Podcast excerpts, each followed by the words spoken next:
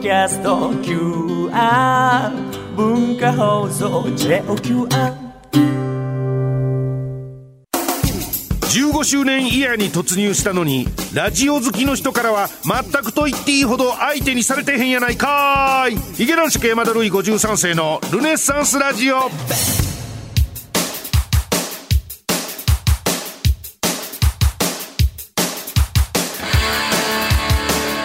えー、ヒゲ男子の山田るい53世です。ヒゲ男子山田るい53世のルネッサンスラジオ今週もよろしくお願いします。えー、いうことでございましてもう2月も後半に入りましてね、えー、もうすぐ3月4月春の改編なんていうのが、まあ、このね、えー、社用産業であるラジオ業界にも、えー、忍び寄ってきとるわけですけども、えー、相も変わらずその3月4月春を乗り越えられるかどうかは、えー、未だ分かりません。まあ、先週あの収録の最初から最後までプロデューサーがいなかったもんですから、えー、まあねちょっと聞けなかったんですけども今週はあの冒頭から、はい、あのいらっしゃるということで一応聞いてみたいと思いますけども春からもこのニッチなポッドキャストオリジナル番組であるルネッサンスラジオルネラジは続くんでしょうか？続きます。あ続くんやということでちょっとねもう15年目言うてて1年もそんな年なかったんですけど続くそうです。例年になくやっぱ。なんだよ。早いですえー、いやだってまだ2月後半3月なってないのよ。まだ楽しめたのうわちょっと。まだねリスナーの諸君をヒヤヒヤドキドキさせることできたのにいや、ちょっと、俺、俺らの商法をちゃんと学んでからプロデューサーなって。俺らのビジネスモデルを。そうそう、4月までは、あ、あいつらをドキドキさせて、引っ張る、ね、ルネラジへの忠誠心を養う期間やねんから、終わってほしくないっていう、男爵様っていうね。あ、もう終わったわ。えー、こ、こ、今年というか、まあ、こ、今年度は。今年度は。今年度の引っ張りはもう終わりました。続きますということで。まあ まあ、それは、めでたいことなのか。まあね、あまあまだこの独居房というね、今日も13階の旧スタの窓一つない部屋でやってますけどもね、えー、まだここに囚われの身なんかというね、えー、いうことでございますよ。ほんまになってないな。うちのプロデューサーやから多めに見てたけど、やっぱ岡崎 P も所詮は文化放送の社員かって今思いましたね。うん。ここ来る前に、12階の喫煙所でタバコ吸うてたら、はい、まあ先に一人お一方吸ってらっしゃったんですけど、うん、それがなんかね、まあ多分話してる内容的にはね、文化放送の社員なんですよ。30代半ばぐらいの。えー、ほんでなんや、なんやいろいろ言うてましたわ。まあ、それはちょっとつまびらかにはここで喋れませんけど、ど、はい。だから、いや、だからそこは、スタジオの稼働率を、どこそこの部門とどこそこの部門で分けていただければ、えー、これから収支とかもはっきりしますし、あ、本業の方でこんだけ稼働してるんや、って分かると思う。はい、はい、みたいな、何を生きっとんねんというね。文化放送の社員が、業界人めいた喋りをすなっていう話ですよ。業界人でもないのに。そうですね。いや、ほんまですよ。こんなニッチなラジオ局ね。ラジオ局がね。もうこの、こ箱がニッチやねんから。我々その中に住んでる俺らをニッチとか言う以前に、全体のこの、マンションというかアパートメントが、ニッチやねんからね。このね、部屋だけ。えー、この、わ、我々の番組だけ日曜割りされてもね、えー、納得はいきませんけどもね。えー、そうですね。ラジオネーム、スプリングウーマンですね。うん、ラジオパーソナリティ、テレビの一発や SNS インフルエンサー。いや、そんな肩書き僕はないですけども。YouTuber と輝かしい成績、実績やろ。うん、そういうとこやで、スプリングウーマン。うん、を残しているヒゲ男爵の男爵様、うん、まさかですが、TikTok やってますって。TikTok ね。はい、TikTok やってますって。えー、ルネラジーリスナーたちの SNS がざわざわしています。はい、これまあまあやっても、や、始めました。あれは公式ということで大丈夫ですね。あまあだからこう、まあヒゲ男爵コンビの、まあ公式です。まだまあ、なりすましではないというか。なりすましではないです。まあ、ただなんかあのー 検索したら、ヒゲ男爵っていうアカウントはいくつかありました、やっぱり。えー、もう、まあ、だから収録時点でですけど、えー今日で多分3日目とはかい。、あ、じゃあ本物とですね。4日目ぐらいですね。えー怒涛の動画アップで、えーやってますけども、TikTok よかったらぜひ登録してください。ルネラジリスナーたちの SNS がざわざわしている。だからここの、ほんま悲鳴みたいな声を聞きましたよ。そうねうちの番組のおじさんリスナーたちが。おじさんがひっくり返っちゃう。まあ、なぜ、どうやっていいのかわからない。もう、恥ずかしいわ、もう。おじさんはやっぱ拒否反応がね、ありまそのすからね。TikTok でアプリ自体がまず扱えない。どうやって見たらいいのかわからない入。れてなかったでしょうね。なんかわかんないけど、若い女の子が踊っている動画ばかり見てしまうみたいな。えー TikTok が扱えない。どうしたら見れるんだ？見られるんだ？知らない女の子の映像を見せられる？もう全部そうですね。など、悲痛な叫び。しかし、現時点で軽くバズっている男爵様の漫才。別にバズってはないですけどね。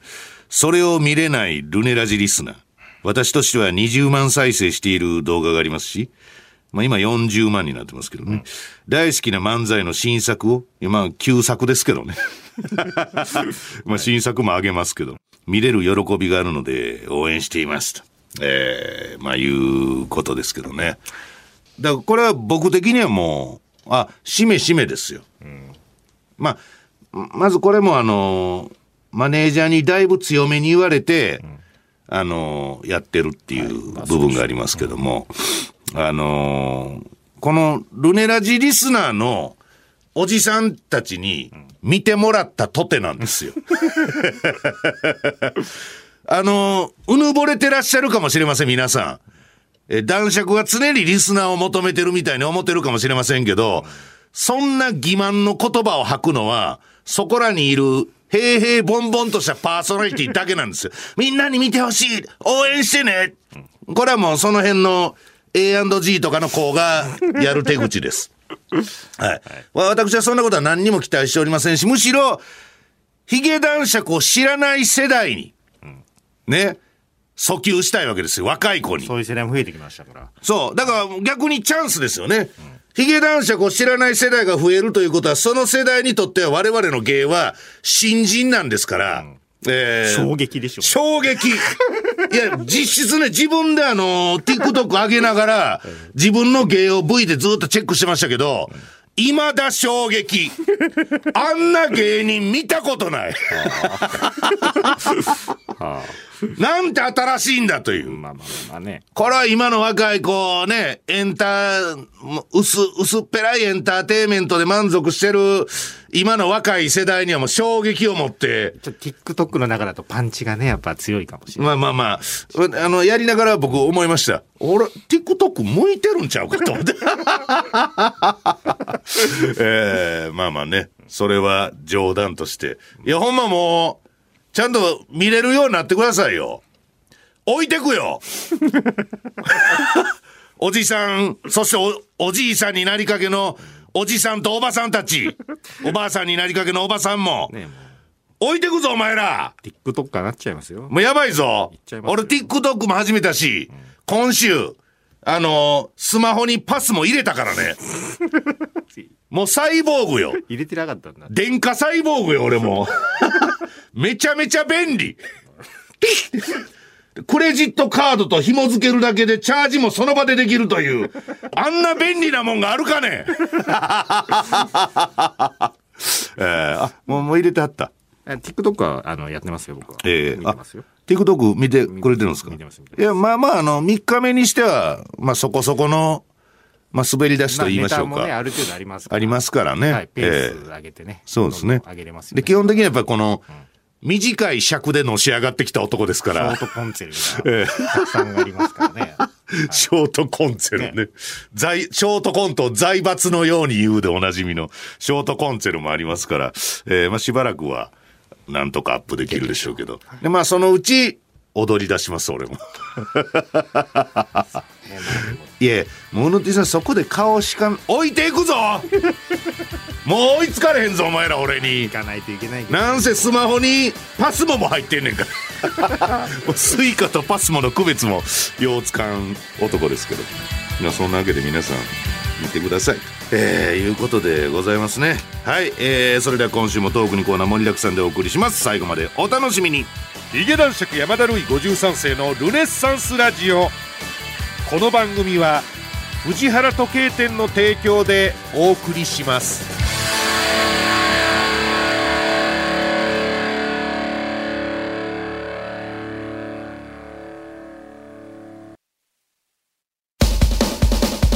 投稿するメールに病状や体調を添えておけばカルテとして保存してくれるかかりつけ医のような番組です。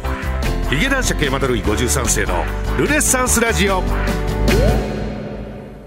はい二階堂ぴょん吉。えー、男爵様いやなんかやっぱりみんなびっくりしたんやね。えー、この度は TikTok ご進出おめでとうございます。ね、皆さん登録の方お願いします。早速拝見させていただきました。まあ、なんか二階堂ぴょん吉あたりもなんか、どうやって見たらいいか分からへんって言うてた、口のおじさんや、リスナーやったと思いますけど、えー、早速拝見させていただきました。開始早々だからなのか、なぜか、異様に速い更新速度も含めまして、とても素晴らしいです。どうかヒゲ男爵の TikTok がバズりますように。だがしかし、拝見させていただいて気になる点もございました。そう皆さんご推察の通り、樋口くんのハゲ問題です。で、これがなんかコメント、その TikTok の動画上げてるとコメントを皆さんが寄せてくれるんですけど、まあ確かにあのー僕に関しては、ほん、本当に変わらないみたいな意見がたくさん見受けられた反面、うちの相方樋口くん緑の服着てる方は、置いたみたいな。まあねなんか誰かが言うてましたよね。あの、本当に、樋口さんはなんか、肌質というかなんかその、なんかいやちゃんとやってんねんけど、結果見た目が汚く見えるっていうのを、確か、うちのマネージャーが言うてました いやその辺がやっぱね、ちょっとね、意識の差みたいな。俺一応皆さんにお届けする、しかもネタの部分やから、テレビ出る時ぐらいの感じで出てるわけ、まあやってるわけです。もね樋口君もお笑い以外の仕事もやってんのにねまあ、お笑い以外の仕事しかやってないですけど、そういう場にることもあるのにねいや、それはもう周りが甘やかすから。だからちゃんとメイクとかもせえへんわけ。俺一応塗るわけよ。だからあいつもせえへん。も、もともと汚いのにせえへんから余計っていうね、えー、まあありましたね。樋口くんのハゲ問題。何しろ至近距離での撮影ですので、ハゲ散らかし具合がとんでも、とんでもないことになっています。そんなに？いやもう令和にそぐわないメールですよ、こんな。人の外見見た目をボロカス言うっていうおじさんだかね。らちょっとこうアップデートがね、うん、これはもう、二回でぴょん吉、お前あかんよ、ほんま アップ。デートしないメールそれはもう面白くないのよ。リスナーもねやっぱこう、ええいや、ほんまほんま、パーソナリティもリスナーも一緒に上書きしていかんとね。特に樋口くんが遠距離恋愛を男子様に相談するネタでは、うなだれた樋口くんのハゲがもう一段階強調されています。ハゲのロケット噴射です。よくないですね。古いですね古い、古いいじり方ですね、これも。そこでご提案なのですが、あの遠距離恋愛するハゲのネタだけでも、樋口くんの頭部をモザイク処理するべきではありませんか？ご検討くださいませというね、書いてますけど、俺はそ、そこまでその、なんていうの、髪の毛がちょっと薄くなってるみたいなことは、あ、その気になりました。いや、だから一回ね、妬み男っていうイベントで取り上げましたよね。ええ髪、だいぶ反り上がりああ、刈り上げて。そうそうそう。まあまあ、営業の映像をちょっと見てもらったっていうのは、はいはいはい。まあでも、その、まあ、うん確かにその、ふさふさではもちろんないですけど、まあそれはねそんななんか、その、二階でぴょん吉が、ロケット噴射言われるほど、なんやねん、ロケット噴射って。面白くもない。面白くなくて時代に合ってる。合ってないという。それをよ読んどるやないかいいう話ですけどね。えーいや、そうなんですよ。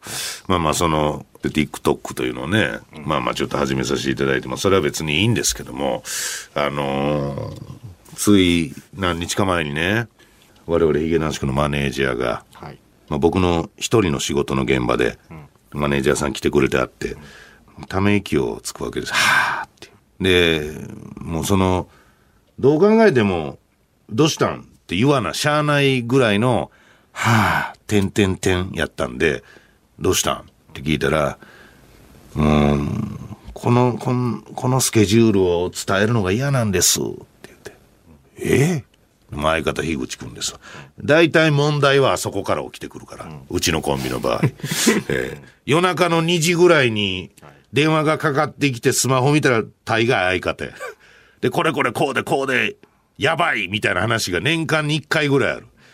で、こうこうこうでこうせえって言って、分かったって言ってトラブルが鎮火するということが年に1回ぐらいは、2個年上のね、人から情けない話ですけど、まあそれ、このスケジュールをちょっと言うのがもう嫌なんすよってどうしたんって言ったら、まあまあ多分もうこの収録時点で終わってんねんけど、樋口くんは、その北海道の余市市というところに非常にお世話になってて、はい。まあそのワインのね、はいえー、余市は確かウイスキーとかもね、お酒有名ですけども、ワインっていう地地のワインっていうものを作ったってすごい有有名とか頑張ってらっしゃるというね、えー、ことで。で、まあ樋口くんがワインエキスパートで、で、ワイン大使いうことに任命してもらってね。で、余市さんですごいお世話になってて、もうちょいちょいなんか、あのー現地の方々と一生懸命、いや、それは樋口くんも頑張ってんのよ。交流をね、深めてるって話を聞くわけですよ。いや、マネージャーが、いや、樋口さんが今週も余市ですとか、だいたい週に1回は余市に行きますみたいな。いや、それ、向こうの人に舐められへんかなっていう心配が、ま、いや、それは減らした方がええでって言って。要するにこいつどんだけ来れんねんっていう、芸能人ですよね。どんだけ時間あんねんと思われるし、ありがたみがなくなるから、その辺は、まあ、でも、相方本人としては本当にこう、ブドウの作り方とかワインの作り方を学びたいっていう気持ちが、まあ、なんやその気持ち。なんやその心変わりは。まあまあ、ちょっと真剣にね、好き、もうハマってるから好きなんやろうね。で、っていうのもあるから足しげくということやなんやけど、その、は あ、嫌なんです、このスケジュール伝えるのって言うたのが、俺も聞いたら、え、何それっていう、あの、1日目、まあ飛行機で着いて、えー、なんか、樋口さんを囲んでのワインパーティーみたいな。いや、ええやんか、それはなんか、市でなんかこうやってくれんちゃうの？いやいや、もう、ただの飲み会ですとか言って。嫌な言い方。いや、そう、交流、信仰を深めるためのもんやがな、とか言いながら。で、二日目が、あのーなんか、どっかの漁港を見学して、魚の血抜き作業を体験。体験。体験。それだからなんかカメラとか来てんねやろ。いや、カメラとかも来てないんです。あ見学みたいな。で、その後、名物のニシンの炊き込みご飯を食べる。で、その後もなんか、なんかの作業を見学とか、どこそこの工場視察みたいな、政治家みたいなスケジュールやん、言うて。で、いや、それはでも一応なんか、もろもろ、その、しお仕事的なことなんだよね、とか言うて、言うたら、マネージャー黙りましたけど。あ。まあ仕事ですよ。ちょっと詳しくは言えませんけど、その2泊3日的な。いや、っていうのも、その、先に TikTok のネタとかを撮りたいから、樋口さんはいつ空いてるんですかっていうのをマネージャーに聞いたわけですよ、スケジュールをね。そしたら、いや、すいません。来週いっぱいこれ、これこうで、ニシンの炊き込みご飯食うて、どっかの血抜き作業やって、農園をちょっと手伝って、えーっていうので、埋まってますって言われて。あ、そう、言って。まあ、あの、機嫌ようやってらっしゃるんやったら別にええけど、言って。なんかね、本当もうそこにとどまりそうな勢いですね。いや、もう引っ越すんちゃうかな、思って。夜市ね。うん。で悲しいかな。引っ越されてもそこまで支障が出ないっていうのが 恐ろしいことなんですよ。ただやっぱ TikTok のネタ撮りたいから、そのために多分引っ越されたりしたら俺が北海道行かなあかん羽目になると思うのよね。えー困ったもんですけどもね。はい。ということで皆さん、えー、もろもろ細々とやっております。チェックしてください。フリートークのコーナーでした。放送されなくても聞かれなくてもずっとやっています。劇団四季山田るい53世のルネッサンスラジオ。雑誌、週刊ガチラジオマニアを作ろう。いや、ほんでちょっとさっきの話、ちょっと忘れててんけど、でそのもうこの、このスケジュールね、結局、マネージャーの彼が憂いてるのは、その素晴らしいことなんですよ。で、ね、ありがたいことでしょそんな風に。相方がお招きいただいて何くれとなくね、いろいろ案内してもらったり、世話してもらったり、それは本当にありがたいんですけども、その一方でこの樋口さん自体がですね、もうその、ワインに全ベッドしてる感じがあって、これはマネージャー曰くですよ。あのー、で、でもなんか、こんなこともいや、普通こういうのって、やっぱこの発信力、芸能人なのに、いや、芸能界一詳しいとかっていつも肩書きでついてるんですけど、芸能界で仕事してないじゃないですか っていう、なかなか手厳しいこともね。だいぶ溜まってますね。いや、俺も、いや、それは、君のおっしゃる通りやと思いながら、でもあまりにもこう、二日、ニシンの炊き込みご飯、血抜き、見学、見学、見学ってなってて、あまりにもそのなんか、なんていうの、人前で喋る芸人と言わずともですよ。芸能界の人間として、演者としてね、この物足りなすぎると。楽しすぎてるみたいなことがあって、ですよって言うから、じゃあまだメール送ってないの？これ相方に言って。たら、あの、全部のスケジュールのところに、に、ニシンの炊き込みご飯食べるなとに、あの、ネタ15分って書いとけって。全、全工程のところにちょこちょこネタ15分って書いときなさいって。ほんでそれで送れって言って、送ったら、数十秒線打ちに、樋口くんから電話かかってきてさ、どういうことって。え えー、一人でみたいな。無理無理みたいな。そういうとこが可愛らしいんですよね。えー、ということで、最近よく見かける、今ラジオが熱い、ブームが来ているという、ことさらに歌う雑誌。嘘ばっかりですけどもね。えー、しかし本物のラジオ好きが求めている情報はそこには載っていないこともしばしば。そこで、本物のガチラジオ好きだけが読む雑誌、週刊ガチラジオマニアの見出し、特集、付録などをみんなで考えようという、まあ、コーナーですね。まあだから、それに今最も近い、じ、実際に存在する、実存する雑誌がまあ、ラジオの時間とかなんでしょうかね。えーで、そこにぶら下がってる、あの、ライターの人たちが必死で、喉から血が、喉が裂けて血が出んばかりの必死さで、今ラジオが熱いラジオ最高ラジオ聞いてないやつダサいと嘘をついているというね。それをありがたがっちゃう。ありがたがっちゃうというね、ええことですけどもね。本当に嫌な世界です、本当。ラジオネームミミズぐちぐち。週刊ガチラジオマニア。私が苦手なものっていう、これは何でしょうか？私が苦手なもの。ラジオパーソナリティが週替わりに書いたコラム記事。それぞれのラジオパーソナリティが苦手なラジオに関するあれこれについて書いたコラム。苦手なスタッフ、苦手な曲、苦手なリスナーなど。いや、もう、もうラジオやらへんつもりで書かんとね。あの、あそこの曲のあのスタッフが嫌なんですよっていうのを喋るならまだしも書いて字に残すというね。えー、ことですね。うの T さんなんかよくおっしゃってますもんね。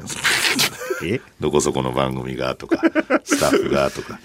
まあまあまあね。うの T さん。まあ、うの D さんもよく言うてるかな。いいかもしれないずーっとあのボタン触ってるんですけど、あれ、いわゆる編集点っていうやつでしょ？うかわかりませんが。えー、ありますね。ラジオネーム人生のピークは小6、週刊ガチラジオマニア。今週号の付録は、パーソナリティ、ヘアスタイル図鑑。どうでもええやろ。ラジオパーソナリティの髪型どうでもええやろ。誰が真似したいねん。これを持って美容院に行けば君も好きなパーソナリティと同じ髪型になれるぞ。いや、漏れなく出さなるやん。もしかしたら公開収録でパーソナリティがいじってくれるかも。いや、お俺と同じヘアスタイルやんっていう。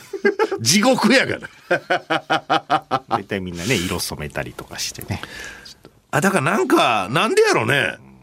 あの、ラジ、ラジオパーソナリティ、まあ、その、タレントさんがやっててある番組やったら、まあ、その、それはもうテレビとか、えー出てある、あの、姿を表した状態で仕事してるタレントさんとか、まあ、そんなおかしな人はおら、いない、むしろおしゃれやなとかそういうことになるんでしょうけど、たまになんかその、往年の方が多いんかな、やっぱ。変な、変な格好してる人いますよね。まあ、俺が言うのもなんですけど、なんでああなんのかね。あれは、やっぱ、ラジオの世界にいすぎるから。そうそそれとも単純に年取ってきて、なんか、派手な、なんか、英語いっぱい書いたジャンパーとかさ、なんか分からへんけど、カカラフルなんとかさ、刺激をそこに求めるので。急に頭金髪にしてみたりとか金髪、はあなんで急に金髪にしたがんの？あれ。いますね。ねえ。あれ似合、似合ってます？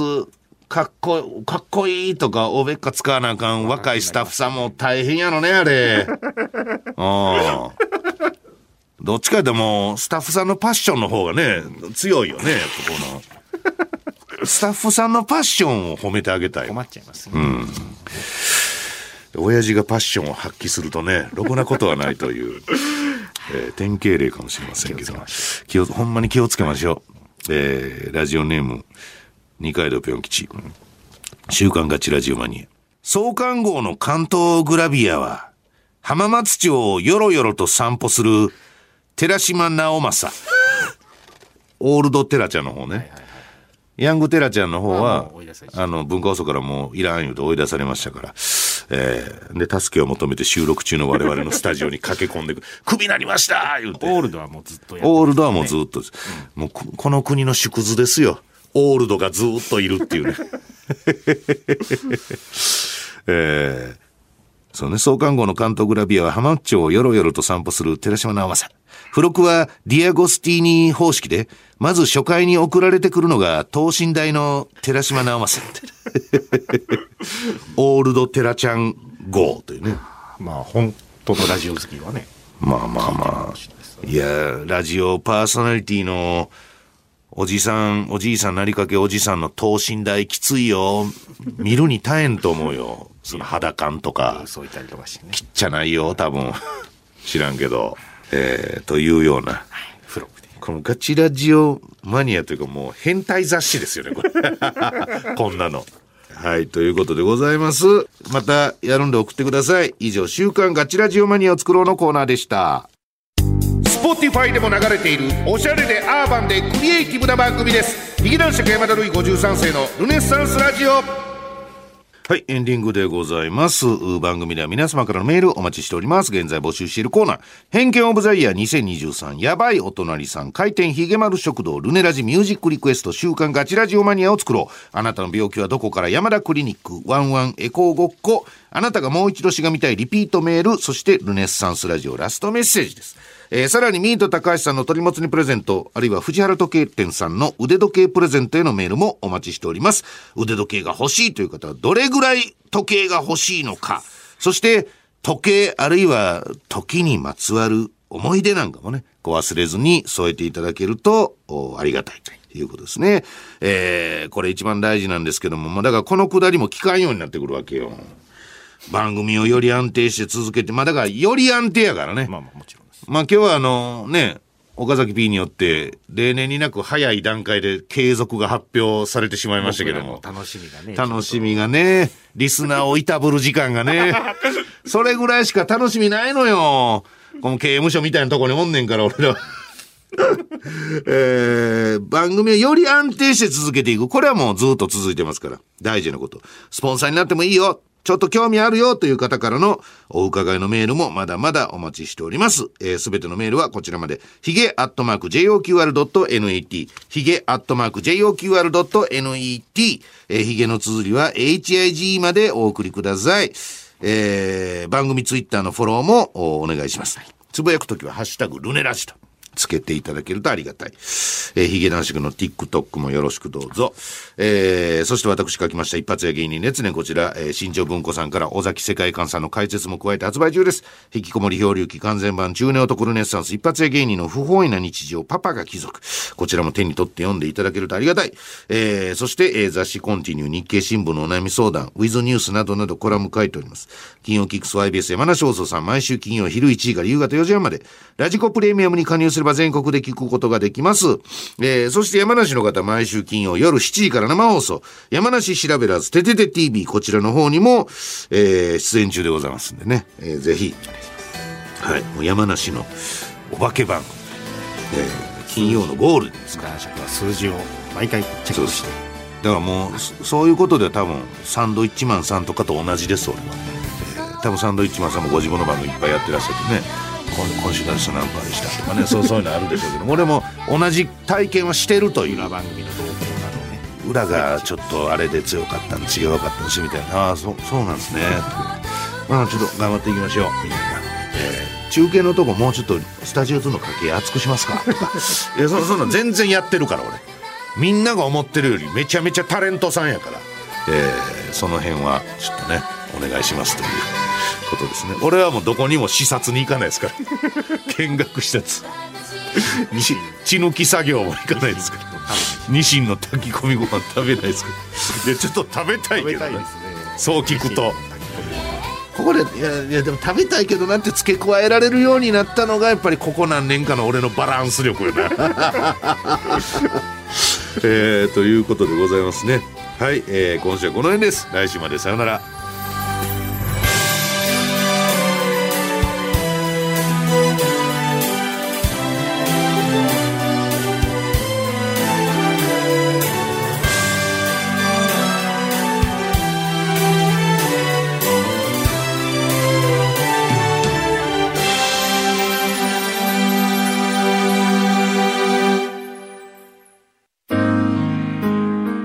ルネッサンスラジオラストメッセージのお時間でございます。えー、長えな。